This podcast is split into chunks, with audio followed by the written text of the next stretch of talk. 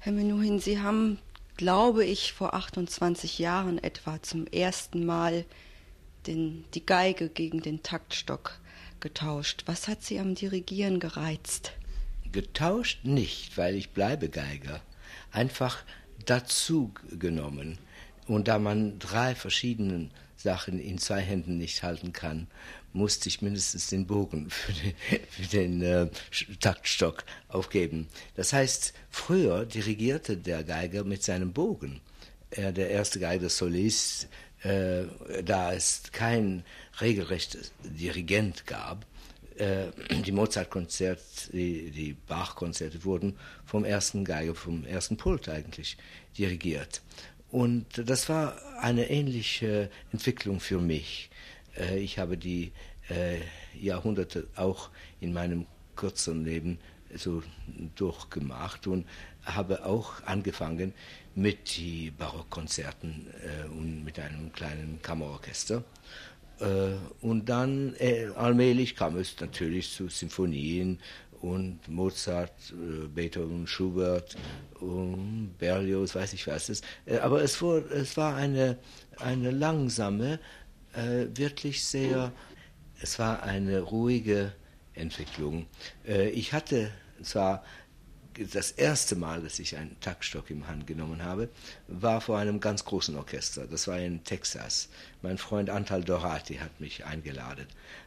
und ich habe die äh, Meistersing-Ouvertüre dirigiert, dirigiert. Das heißt, ich habe zugehört, wie es ziemlich gut gespielt war und stand da und hatte äh, doch ein wenig Angst, ganz zuerst, wie man, wie man dieses, diese kolossale C-Dur-Akkorde Akkord, äh, schafft. Aber ich habe sehr, äh, man, äh, äh schüchtern den Taktstock aufgehoben und da war der Akkord da, nicht wahr? Fortissimo.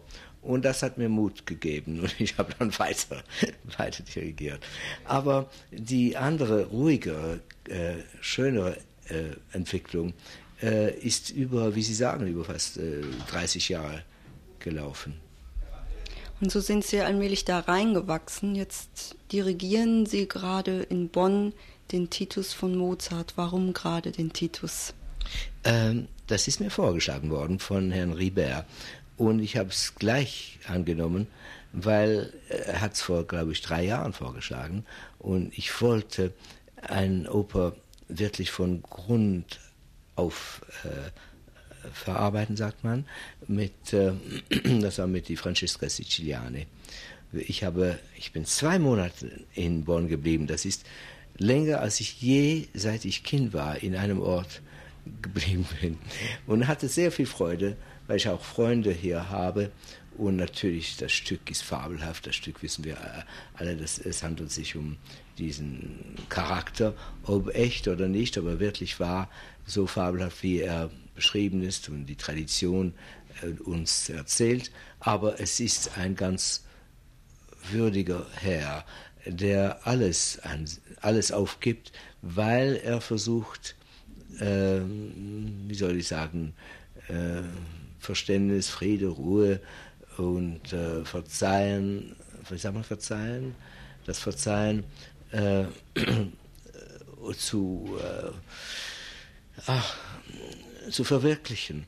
Und das, äh, wenn, man, wenn man versucht, ohne Vorurteil in diese Welt, auch ohne äh, wie sagen, Superstition, ohne Misstrauen. ohne Misstrauen so zu handeln, dann muss man an sich auch die weltliche Freuden aufgeben. Man kann nicht beide zugleich.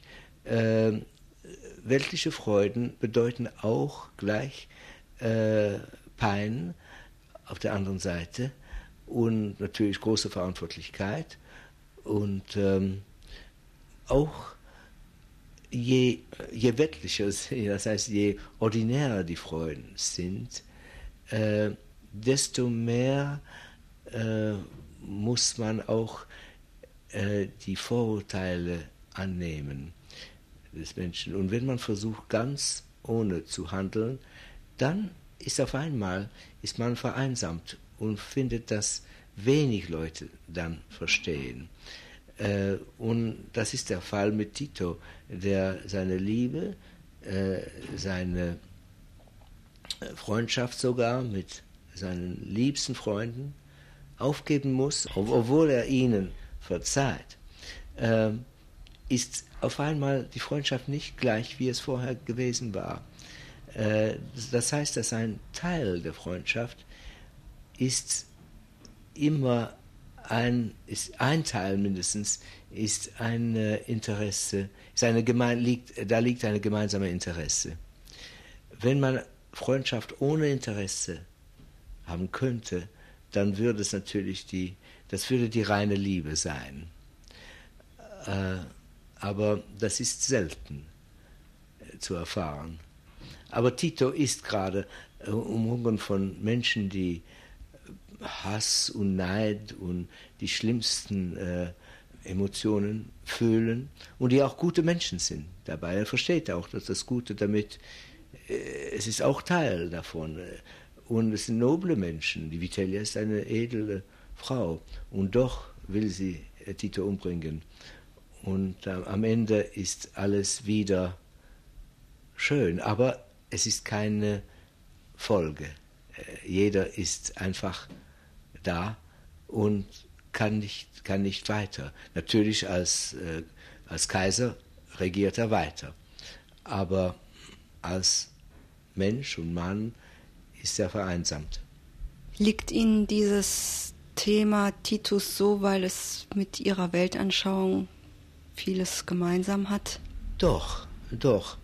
Ähm, es, glaube ich, es, Mozart hat auch sehr fühlte das unglaublich. Er war ein natürlich weltlicher Mann, aber es ist kein Stück von Mozart, welche kein, keine moralische Lehre hat. Jedes Stück von Mozart, er war auch Freimaurer, aber jedes Stück von Mozart hat, hat eine moralische Lehre ob es Zauberflöte, ob er hm, sogar Così fan tutte, alle.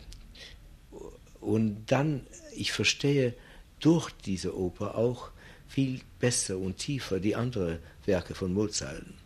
Kann, seine Musik ist doch dieselbe Musik.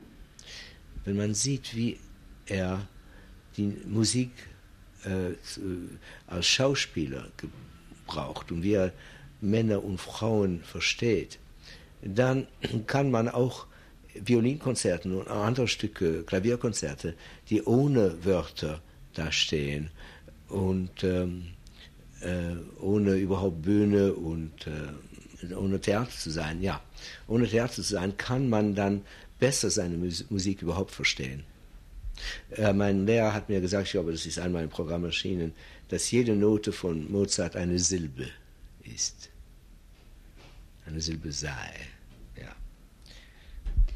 Sie haben überhaupt, glaube ich, eine sehr starke Beziehung zu, zur deutschen Musiktradition. Sie spielen sehr viel Bach, Beethoven, Mozart. Wie ist diese Verbindung zu erklären? Einfach von meinen Lehrern und vom Anfang. Das erste Konzert, das ich in New York mit Orchester gespielt habe, war gerade mit Fritz Busch als Dirigent, das Beethoven-Konzert. Das erste Konzert, das ich jemals in London gespielt habe, war mit Fritz Pusch das Brahms-Konzert.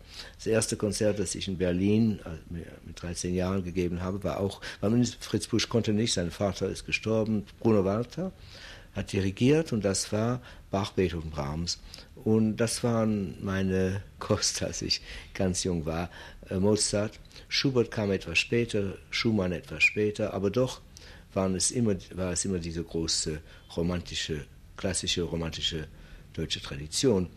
Und äh, natürlich, als ich wohnte in Paris mit meiner Familie, da kamen die französischen Komponisten dazu und Vivaldi und die spätere äh, Pizzetti, Respighi, äh, die anderen äh, Italiener, aber und in England auch die Engländer, Amerika die Amerikaner. So habe ich allmählich äh, verschiedene Stile von Musik in mir aufgenommen. Aber äh, zuerst und die größte Musik wahrscheinlich für mich ist doch diese alte und die moderne, weil äh, Bartok kann man nicht äh, von der alten deutschen Tradition, äh, äh, wie sagt man, ähm, trennen. trennen. Er ist natürlich Ungar, er ist sehr tief äh, Volk, von seinem Volk bewegt, versteht aber doch, äh, es ist eine in die weitere Linie von Beethoven. Ähm, wie sieht denn heute Ihre Verbindung zum deutschen Musikleben aus?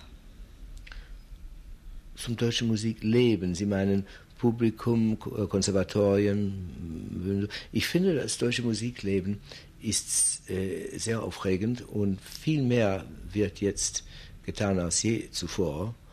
Äh, je ist vielleicht übertrieben, aber es, äh, die Schulen bekümmern sich mehr und mehr und haben bessere Lehrer für Musik. Und ich habe gerade neulich in Braunschweig mit äh, Esther, das heißt äh, europäische Lehrer von Seiteninstrumenten, einen Kongress gehabt. Ich kann sagen, dass ich habe Kollegen in Deutschland, die, äh, welche ich sehr, sehr schätze und verehre. Und äh, ich glaube, dass es sind Musiker und Lehrer mit, äh, mit Visionen und mit Verständnis für die Jungen und für was nötig, was heute nötig ist.